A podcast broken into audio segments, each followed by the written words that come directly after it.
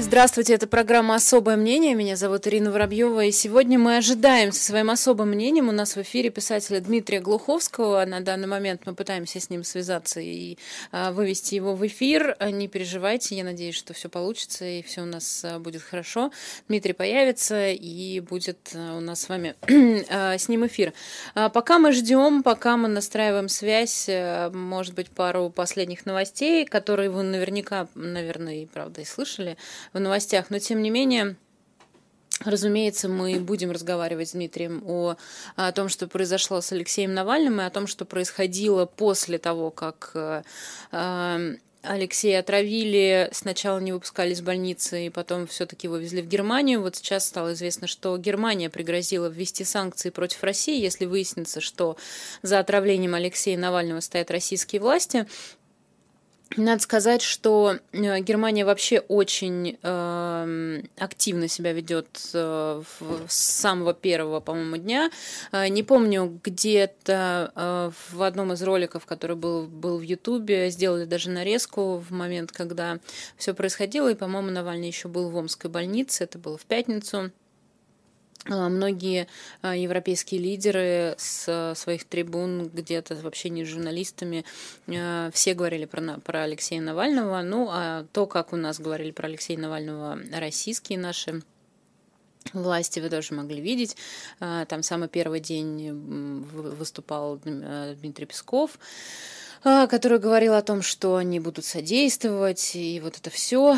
А, ну а дальше, сами видите, э, там дальше... Э, да, и э, фамилия Навального звучала условно говоря, из уст Кремля, ну так, условно, да, э, как раз опять в разговорах э, с мировыми лидерами, когда те задавали вопрос, а что происходит, если я правильно понимаю, там даже в каком-то из э, вот этих общений, я сейчас его найду, сказали, что специально отметили, что та сторона, условно говоря, подняла эту тему. Это, ну, вообще, конечно, звучит так себе. А, да, и еще раз, э, те, кто подключился сейчас, я вижу э, некую панику где же, что же, почему же, а, как же так, где же Глуховский, его потеряли, а, ну делайте же что-нибудь. Э, для тех, кто смотрит трансляцию, видит только меня.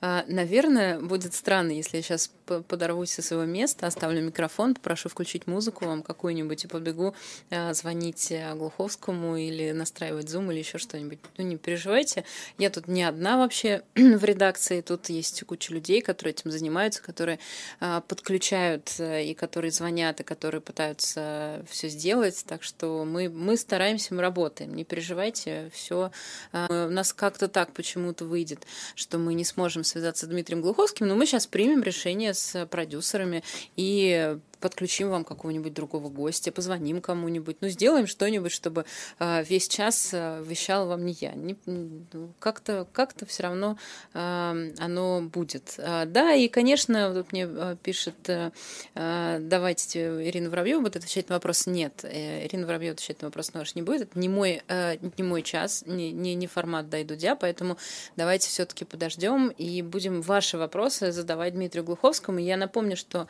вы можете их задавать в чате трансляции в Ютубе. Если вы будете использовать мой ник, то я смогу увидеть э, эти вопросы даже лучше, чем э, э, чем обычно.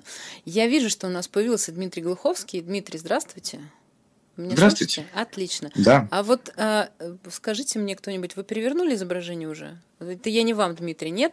А, вы знаете, у нас как-то вот, да, наверное, давайте оставим так, давайте потому так. что отлично. Вот так я вас вижу хорошо, а до этого вы были перевернутым изображением. Очень хорошо, что рада, что вы а, с нами, что мы вас видим и слышим. А, я обещала нашим слушателям, что мы с вами поговорим, конечно, о событиях вокруг Алексея Навального.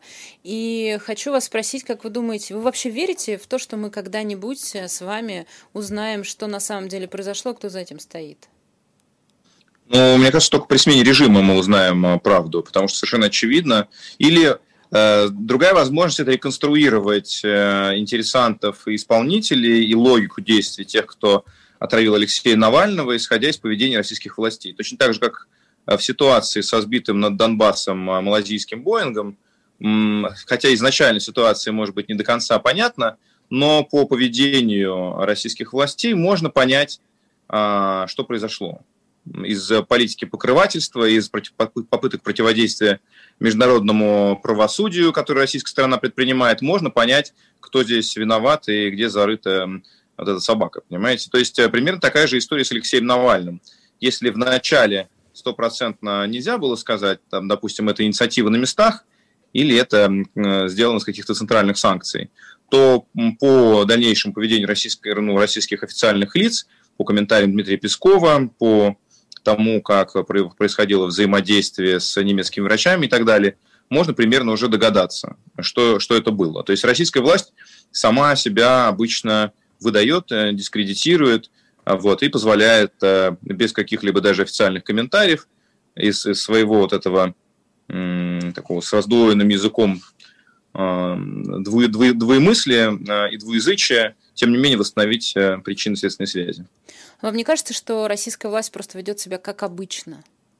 Ничего нового. Совершенно верно. Именно поэтому, поскольку мы с вами за эти 20 лет неплохо изучили, мы можем понять, что произошло и чего ждать дальше примерно.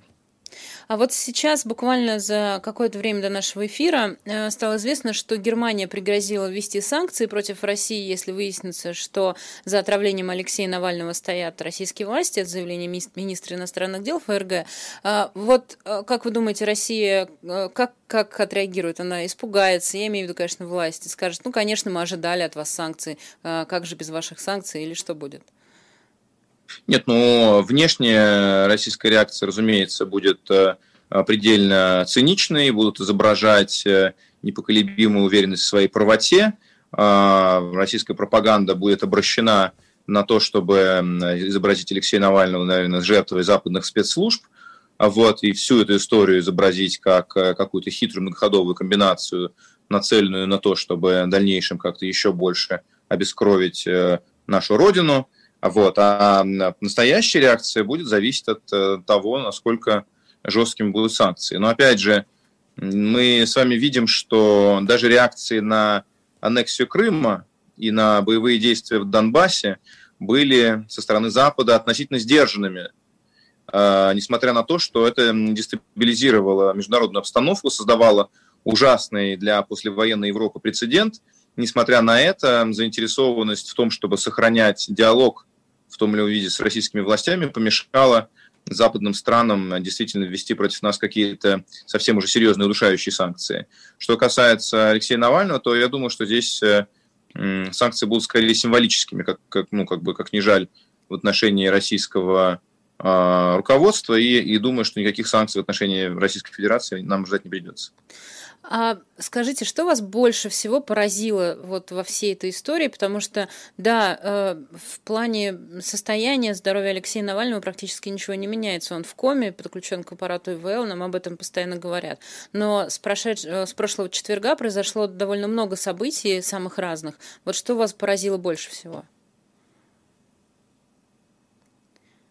Вы знаете, ну, во-первых, э, я думаю, что не стоит, пока будем надеяться, излишне э, тревожиться за Алексея Навального, за его жизнь, потому что Петр Верзилов, которого тоже травили пару лет назад, э, видимо, э, силы какие-то связанные вот э, с, э, судя по тому, что он говорит, с, возможно, с Евгением Пригожиным, э, он месяц практически провел в бессознательном или полубессознательном состоянии и частично находился на седативных препаратах, потому что таким образом как бы, ну, помогали восстановиться его нервной системе немецкие врачи. И примерно то же самое, насколько я понимаю, происходит с Алексеем Навальным. А, больше всего а, меня здесь поразило, конечно, ну, нежелание, с одной стороны, разрешать ему вылет в Германию. Ну, то есть, это, если рассматривать это все как неудавшееся покушение, то, конечно, наверное, это логично. Ты не, не хочешь э, давать жертве своего покушения возможность выбраться из страны, где он э, это же, где она, эта жертва, сможет восстановиться и так далее. Ну, показной, наверное, как бы такой цинизм и разные маски, которые здесь российская власть надевала. И ну, самое неприятное, наверное, ты ждешь, в конце концов, это иезуитов и от НКВДшников, что они будут себя вести как НКВДшники, как иезуиты. Знаешь, удивления мало.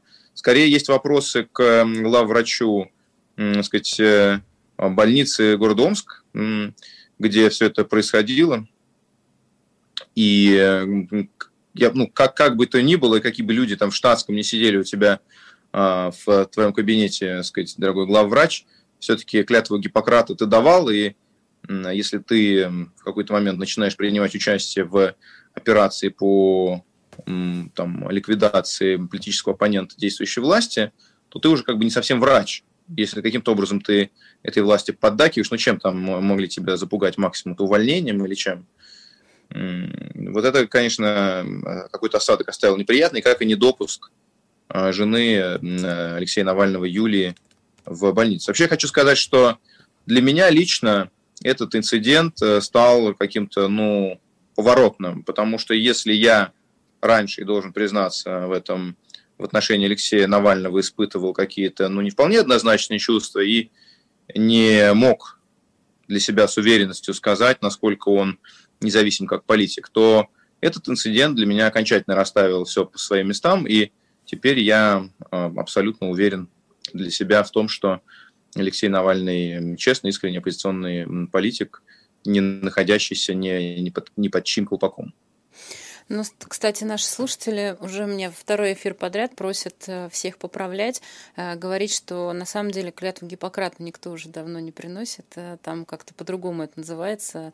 Но Клятва это... российского врача? Ну, что-то, да, такое, да. Ну, там, наверное, не навредить ну, пациенту. Ну, но, тем не менее, эм, я думаю, что о содержании клятвы Гиппократа и о том, что ни в коем случае нельзя навредить, да, эм, мы не говорим о том, чтобы хотя бы спасать но уж, но уж не навредить, по крайней мере. И когда ты э, покрываешь э, своими действиями, своими распоряжениями необходимости вот, каких-то изу, иезуитских агентов, это вряд ли к э, клятве Гиппократа хоть какое-то отношение имеет. Ну вот главврач Омской больницы, насколько я понимаю, член Единой России. И ожидать каких-то других э, действий от человека, который вообще партийный, э, вряд ли, наверное, ну кроме полного абсолютного подчинения по стойке смирно, вряд ли, наверное, можно было ожидать. Ну мы же помним историю с доктором Мясниковым и Иваном Голуновым. Там даже, даже то же самое было, конечно, э, Иван Голунов не находился в тяжелом состоянии, был там совершенно по другому поводу, но тем не менее, вот эти вот врачи, главврачи, администраторы, члены Единой России. Разве это не повсеместно в России? Ну, вы знаете как, в советск, при советской власти, когда была единая, неделимая, незыблемая компартия, и никто не мог себе представить, что наш с вами собственный тысячелетний рейх возьмет и после 70 небольшим лет развалится, э, другая совершенно была преданность коммунистической партии, другой уровень идеологизированности всех гражданских лиц, в том числе и врачей. А, я думаю, что мало у кого есть сомнения в том, что «Единая Россия» – это совершенно как бы а, фейк, а, склепанный из сборища всяких оппортунистов, которые просто видят для себя различные карьерные возможности, и поэтому пока это все работает как механизм какой-то спайки вот этой околовластной группы, оно, оно действует, работает и держится, но в общем, поскольку в партии состоят преимущественно люди глубоко циничные, и никакой идеологии, собственно, у партии, по большому счету, нет, кроме безграничного. Нас... Странно, странно, ну, вряд ли это, это, это ну, то есть ты не лоялен лично, не лоялен партии, ты не лоялен какой-то идеологии, просто тебе удобно Просто тебе удобно, просто ты там можешь телефонным звонком решать вопросы, э, просто к тебе там не приходят с лишними проверками, просто ты стоишь в клубе. Это клуб. Понимаете, Единая Россия – это клуб э, э, коррумпированных бюрократов. Вот, по большому счету, что это такое. И, и такой партии быть лояльным, и ради лояльности такой партии способствовать каким-то совсем уж моральным делам, где речь идет о жизни и смерти людей. Но мне кажется, эти все люди, тем более врачи, тем более врачи, Ладно, мы привыкли к тому, что у сотрудников правоохранительных органов э, с моралью все сложно.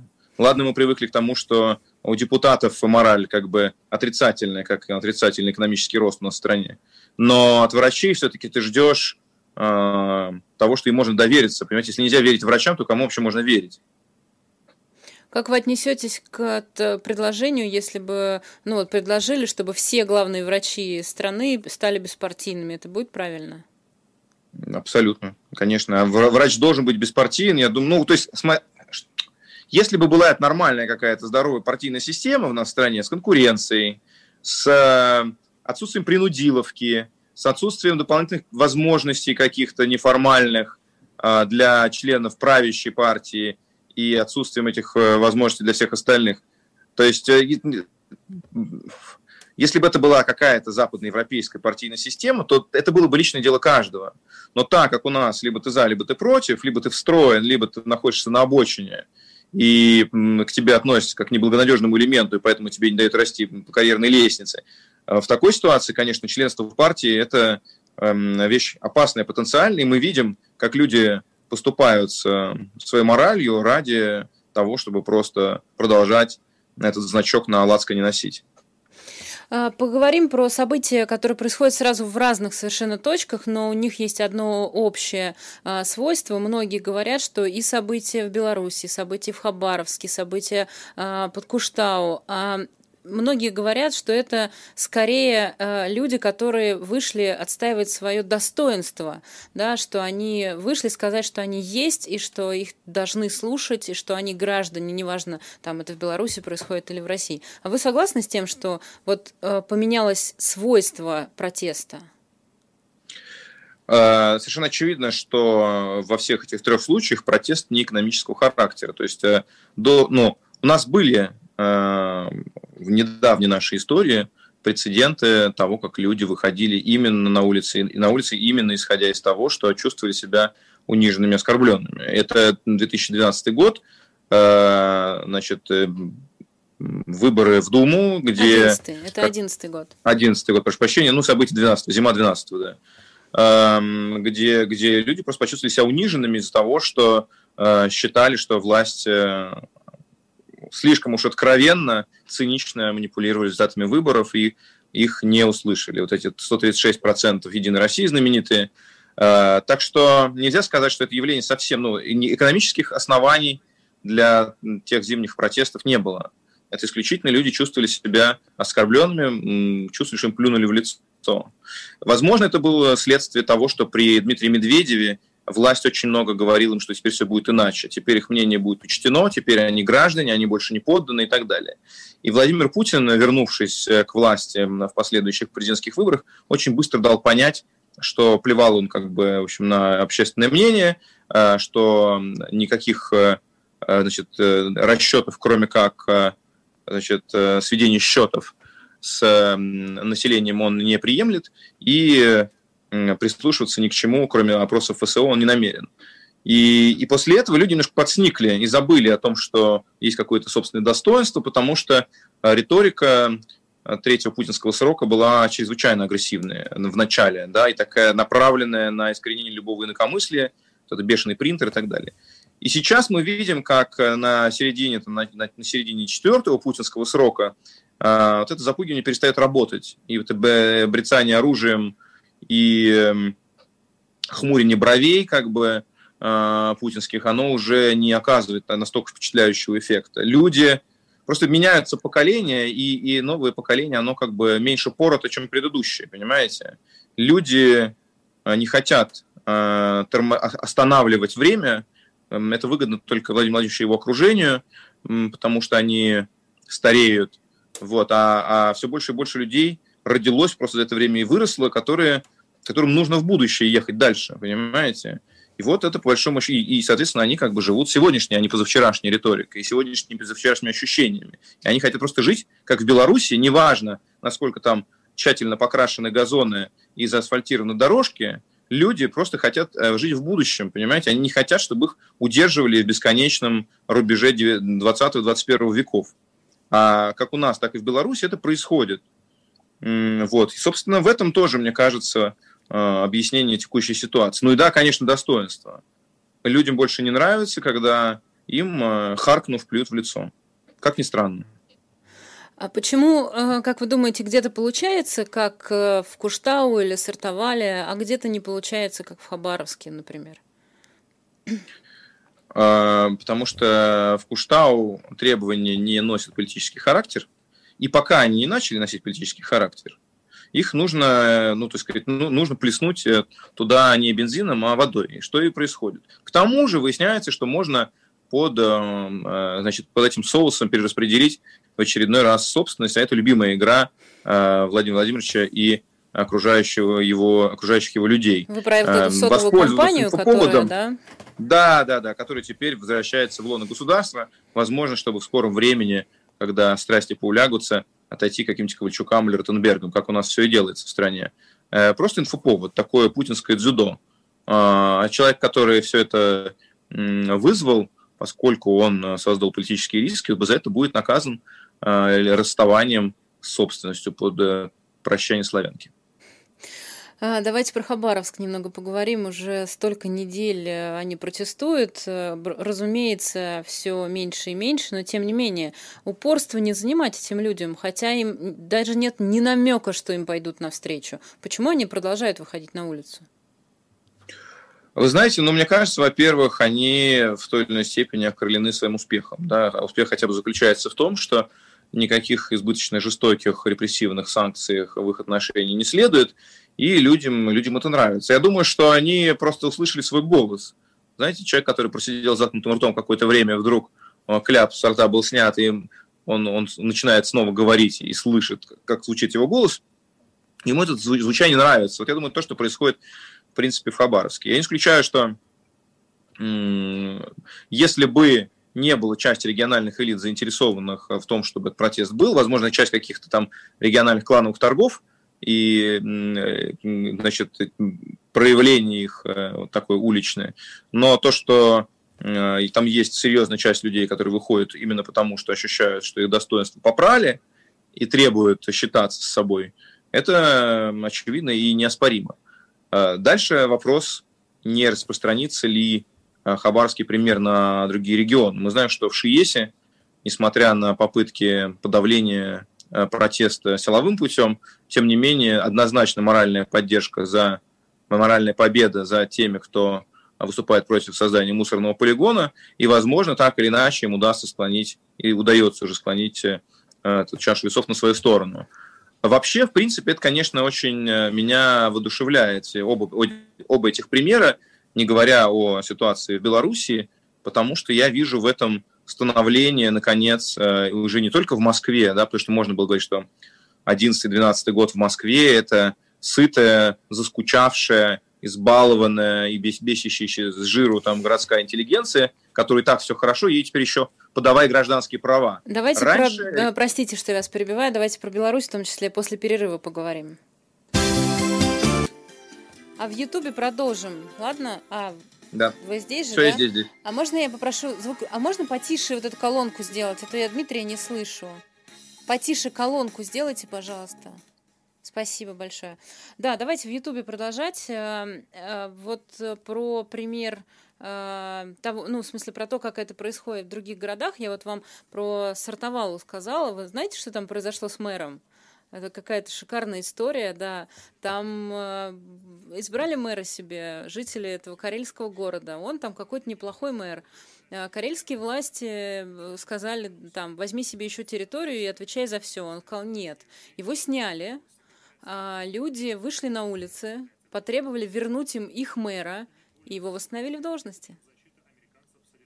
Ну вот видите, я думаю, что ситуация такая, в принципе, что если требования не будут носить какого-то федерального политического характера, то есть они не будут переходить на личности и э, озвученные, э, изучать в отношении именно Путина там, или федеральной власти, то сейчас в связи с тем, что вот эта ткань прочности режима истончается, заканчиваются деньги, у людей раздраженность из-за коронавируса и так далее.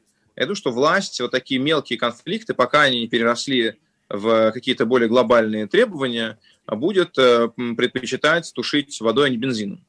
Вот, поэтому я думаю, что так или иначе это они советуются там, там, с губернатором, с представителем президента по региону, и им говорят, ладно, давай, это просто мэр, иди навстречу. То есть раньше, э, как Лукашенко себя Путин вел, условно говоря, надо было давить авторитетом и да, 80%, не там 55%, потому что это значит, что э, что-то не так, там, или что он э, готов хоть как-то притвориться, что на уступки оппозиции или народу идет. Нет, надо давить вот этими авторитарными 80%, потому что Потому что не важно, потому что черт с вами, там, похрен фактически. Прошу прощения за изящную метафору, эм, эвфемизм. э, на, надо давить как бы авторитеты, мы нужны быть нужны э, заведомо завышенные цифры и абсолютная непоколебимость при настаивании своей позиции, потому что это и есть трансляция как бы авторитета непоколебимого, понимаете, авторитарного. Вот. Но, как мы видим, когда население изголодалось и, и находится в целом в тревожном состоянии, и, и, и психика у него лобильная, может быть, не стоит так делать. Может быть, нужно эти очаги, нужно воспаления маленькие э, гасить э, точечно, возможно, идя навстречу людям, пока все это не бомбануло э, более глобально. А может быть, Путин просто расслабился, его обнулили, он теперь на вечную власть, он такой, да ладно, что уже теперь? Все, я теперь уже на вечную. Делайте, что хотите. Но я думаю, что, во-первых, не все решения принимаются лично, да, там есть а, политический менеджмент и в лице администрации президента, и в лице Федеральной службы безопасности, которые находятся в диалоге, иногда, наверное, в конфликте по поводу того, как ту или иную проблему решать. И э, вот такие вещи типа выборов мэра в маленьких городках, до Путина явно эти истории может даже не доходить. То есть это сфера применения полномочий и компетенции администрации президента, которая должна своими эмиссарами на постах вся все это на местах, всю эту историю разруливать до того, как это дойдет до э, светлейших ушей. Поэтому эм, я думаю, что принято решение там какими-то местными э, представителями президентской администрации, возможно, при консультациях с Москвой, здесь пойти на уступку. То есть нужно же показать, что не зассал, и нужно показать, что не слабо. То есть это не засал, не слабо, это два краеугольных камня, два столпа, на которых держится авторитет э, президента. Да, мы просто продолжали в эфире. Про, простите, что я вас э, перебиваю, Дмитрий. Я почему я Дмитрия не слышу? Можно э, мне Дмитрия вернуть? Верните мне Дмитрия. Дмитрий, вы с нами? Я с вами. Отлично. Просто у меня в какой-то момент вы у меня отключились почему-то, я э, опять перепугалась. Слушайте, мы просто в Ютубе продолжали говорить э, с Дмитрием, и вот э, таким образом вернулись э, к вам в эфир э, уже радио. Про Беларусь давайте поговорим. Э, про Беларусь тоже э, несколько вещей. Э, первое, э, не, не, не по э, тому, как они происходили. Э, когда вы увидели, как Лукашенко идет э, от вертолета с автоматом на перевес в бронике и с э, своим несовершеннолетним сыном тоже в бронике с автоматом, что вы подумали в первую очередь? Ну, неадекват. Просто неадекват. Неадекват и, и главное, совершенно неправильный ассоциативный ряд он выбирает. То есть он себя вот этой черной униформой, какой-то униформой латиноамериканских эскадронов смерти, понимаете, этим автоматом в руках, во-первых, он показывает, что он не, не понимает характера угрозы. То есть он думает, что сейчас это вооруженная толпа, что его, как Чаушевску, будут рвать на куски. А люди там э, водят хороводы, э, намеренно отказываются от любого физического, э, насильственного, силового варианта сопротивления. И, и, и какой-то кровожадный, с безумным горящим взглядом Лукашенко, осунувшийся, седой, как лунь, с этим своим сутулым сынишкой, который не выдерживает веса экипировки и ходит как заводной солдатик за ним – несчастный парень. Все это производит такое удручающее довольно впечатление. Но самое главное, это именно ассоциации с э, латиноамериканскими диктаторами, которые мало того, что у него усы, он такой еще довольно э, южно-восточный э, по типажу человек, а усиливаются вот этим его, значит, тасканием, ну, зарекомендовавшего себя в латиноамериканских государствах автомата Калашникова в руке тоже. То есть он такой прямо чувак из хунты какой-то. И видно, что он анахроничен, то есть он совершенно неадекватен времени. Он не понимает э, людей, он не понимает, что происходит. И такой потеряшка чуть-чуть он. А, то есть э, вместо того, он, наверное, хотел этими кадрами проецировать свою мощь, уверенность в себе, готовность сражаться до конца, типа, ну за что он сражается до конца? Это человек, который говорил, как только белорусы попросят меня уйти, я соберу вещички свои и пойду. Мне кажется, приходит время сбора тревожного чемоданчика уже. А вот э, Путин то, что говорил в интервью, в большом 20-минутном интервью, интервью Брилеву по поводу того, что резервы, сил, а, если ситуация выйдет из-под контроля, мы направим. А, это, это угроза или что это у Путина было? Да, это угроза белорусской оппозиции, но такая довольно нелепая, честно говоря, угроза, потому что, ну, то есть Путин себя в очередной раз зарекомендовывает, пытается зарекомендовать как папа всех людоедов на Земле. Понимаете, вот если есть где-то какой-то диктаторский режим, то это наш клиент, значит. Я знаю, типа, говорит он, что люди вас не любят, потому что вы кушаете младенцев, вы приглашаете политических оппонентов на обед, и потом, собственно, их и едите на этом обеде. Но э, есть такая страна Россия. И Россия всегда готова прийти на помощь э, всем, э, кто больше не, не может никому другому обратиться. Вот. Поэтому Чавес – это к нам. Значит, Мадуро – это к нам. Э, Асад, папаша которого собственное население э, ядовитыми газами травил, это тоже к нам. Э, все вот, чем более сомнительный режим, Ким, Ким значит, Чен Ир, Ким Чен Ин, Ким Ир Сен – это все к нам. То есть мы как любили с советских лет людоедов, как мы финансировали и обучали террористическим практикам Ясера Рафата, так мы, значит, продолжаем вот эту клиентелу нашу растить, холить, лелеять, воспитывать.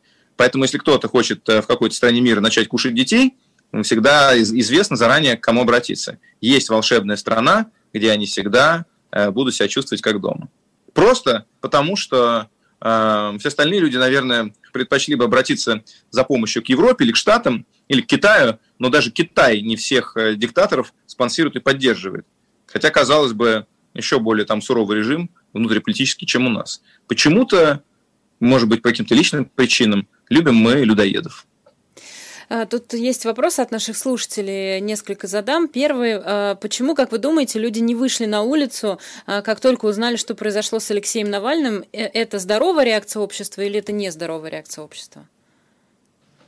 Вы знаете, эм, если бы, ну, во-первых, во-первых, хочется э, только порадоваться, что Алексей Навальный не, э, не, не убит, и что это не убийство, не, не такая прямо циничная казнь под, э, ну, практически на лобном месте у стен Кремля под камерами ФСО, э, как это случилось с Борисом Немцовым. А здесь, э, когда происходит отравление, в чем прелесть ядов? Что ты всегда можешь сказать, что у человека какой-то гипогликемический шок, что он просто простыл, что у него Нарушение там острый, острая сердечная недостаточность. Да, то есть если бы он в самолете умер, то вряд ли бы Юлий Навальный быстро выдали на руки его тело и позволили бы провести токсикологическую экспертизу. Сказали бы, что вот, э, вот острая сердечная недостаточность. Пойди потом докажи обратное. Э, кто это будет доказывать? На каждого честного врача есть много врачей, которые члены Единой России, и на каждый значит, блок Навального у нас есть пять государственных каналов, там, которые будут говорить, что, конечно, вот на самом деле такая нервная работа Алексея Навального, он купался в проруби там или еще что-то он делал, там, ел пироги в бане, и вот, пожалуйста, результат. Э, но, к счастью, как было сказано ранее, мы знаем уже, что наше государство теоретически, теоретически периодически травит э, различных людей. Э, там Владимир Кармурзук травили два раза, к счастью, оба раза не насмерть.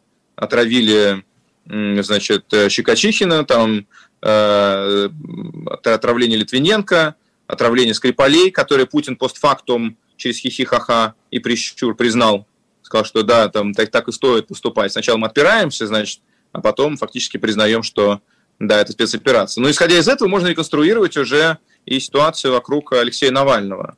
Поэтому, что касается людей, что они не вышли, ну, потому что я думаю, что типа, давай сначала разберемся, пока разобрались, и вот уже энергия ушла, моменты возмущения. То есть никто даже не успел понять, что происходит. Все, и все надеялись, что э, это будет отравление не не смертельные, что, слава богу, как бы и произошло. Вот, выздоровление Алексею Навальному желаю. Но, тем не менее, вот сейчас э, некоторые депутаты Мосгордумы написали заявление, э, обращение в ФСБ, чтобы хотя бы возбудили уголовное дело, потому что уголовного дела так и нет никакого. А, соответственно, э, тут же вопрос не о том, что люди выходят на улицу только, только если кого-то убивают, а происходит явная какая-то история, где наши власти опять чего-то не делают, и потребовать от них именно этого. Вот о чем, собственно, вопрос. Почему люди этого не делают? Мне кажется, люди просто, ну, чуть залипли. Я не знаю, почему. Может быть, потому что главный ресурс, который мог бы быть использован для вывода людей на улице, это, собственно, канал, там, телеграм-канал и YouTube-канал Навального. И его семья, может быть, чтобы не подвергать его жизнь опасности, решил не задействовать этот ресурс, а предпочла спасти его жизнь.